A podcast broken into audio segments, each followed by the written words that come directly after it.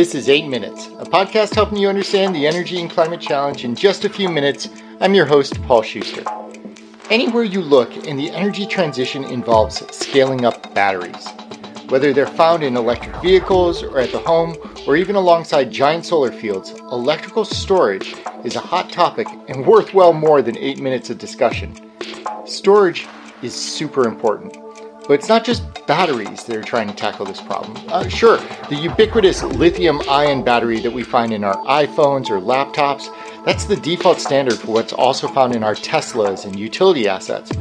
But lots of innovation is happening to figure out whether there are cheaper, more efficient ways that we can think about energy storage. Today, we'll try to uncover some of the different use cases and technologies that are emerging beyond just the battery. Eight minutes. It's how long it takes the sun's rays to hit Earth or about how long our friends in Arizona today may have of temperatures under 100 degrees. These massive heat domes are more common and last longer than ever before. And this isn't a podcast on trying to convince you of climate change, it's one on what we can do about it. Let's get it on.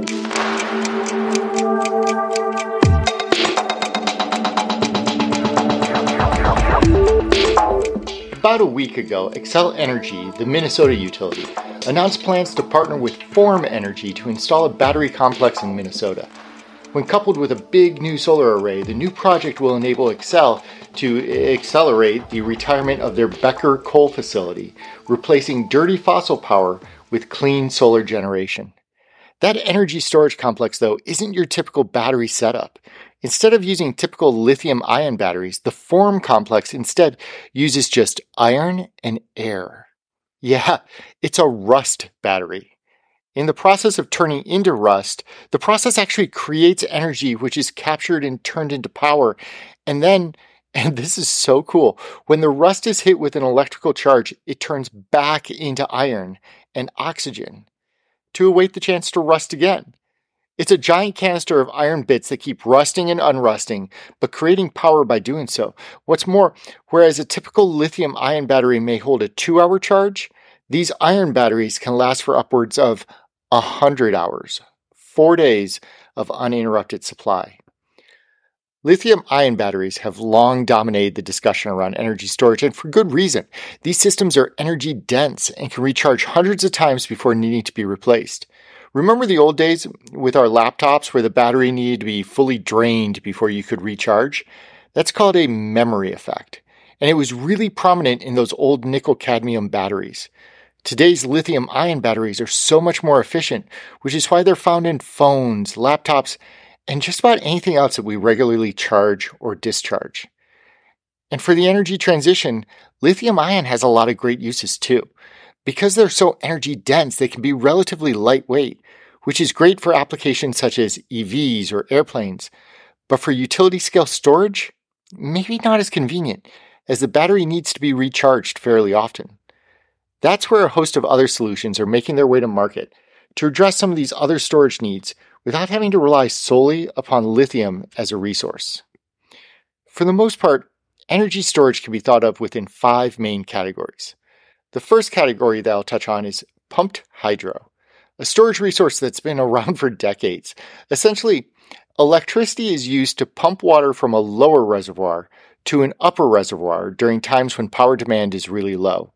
And then, when the need for that power starts to go up, the facility simply releases that water back down to the lower reservoir, spinning a turbine on its way and creating power. Simple, elegant, if a bit land intensive and limited to areas and times of good water supply. A different take on that same general technology is gravity storage, which falls under the category of mechanical storage. Energy Vault, a Swiss and US company, has a system where they raise and lower composite blocks, harnessing the physics of gravity and potential energy to create a storage system. Similar to pumped hydro, where electricity is used to pump water to a higher reservoir, the Energy Vault system uses excess power to raise blocks in its facility.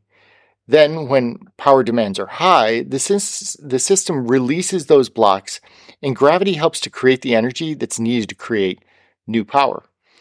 Again, probably not a great solution for electric vehicles, but these gravity assisted units can provide a long term solution that can help to stabilize the grid in times of need. Other types of storage systems also include thermal storage, where the heating and cooling of elements can be used to store energy. And these solutions run the gamut. For instance, Polar Night Energy from Finland uses power from solar and wind to heat sand, and then discharges that heat for thermal activities such as heating buildings. Or the company Antora uses carbon blocks, and the company Malta uses molten salt in place of sand. And thermal storage doesn't have to be just about heating an element either. Thule's Ice Bear product cools ice during off peak hours and then turns off the machines and allows the melting ice to provide cooling during expensive peak energy times of the day.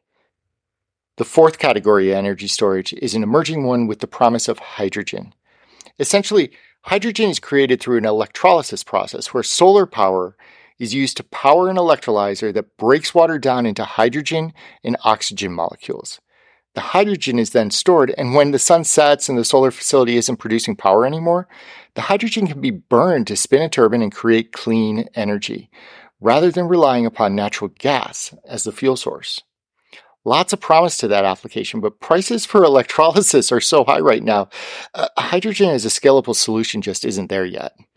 The Biden administration, though, is betting big on its application, investing billions of dollars through both the bipartisan infrastructure law as well as the Inflation Reduction Act in developing a domestic hydrogen industry. Okay, and then the fifth category of storage to go along with pumped hydro, mechanical storage, thermal storage, and hydrogen is, of course, batteries. But even here, the chemical reactions that occur in batteries can be widely different and diverse.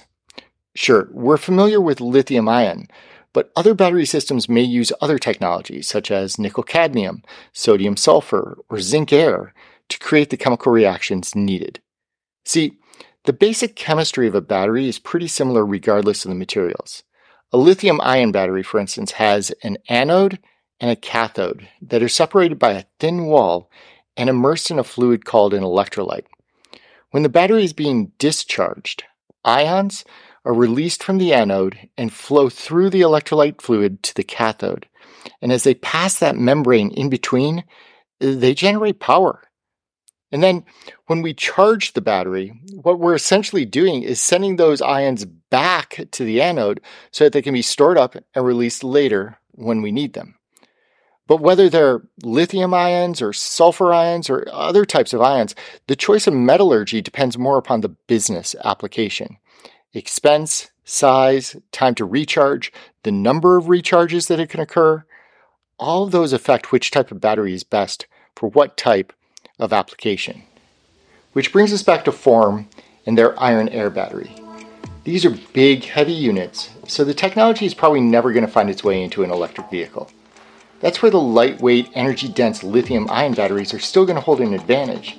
But where the iron air battery excels is in long discharges, enabling power grids to rely upon battery power for days at a time, and not just hours, which may end up being a far better solution than trying to aggregate a whole bunch of lithium ion systems together for another incremental two hours of reserve.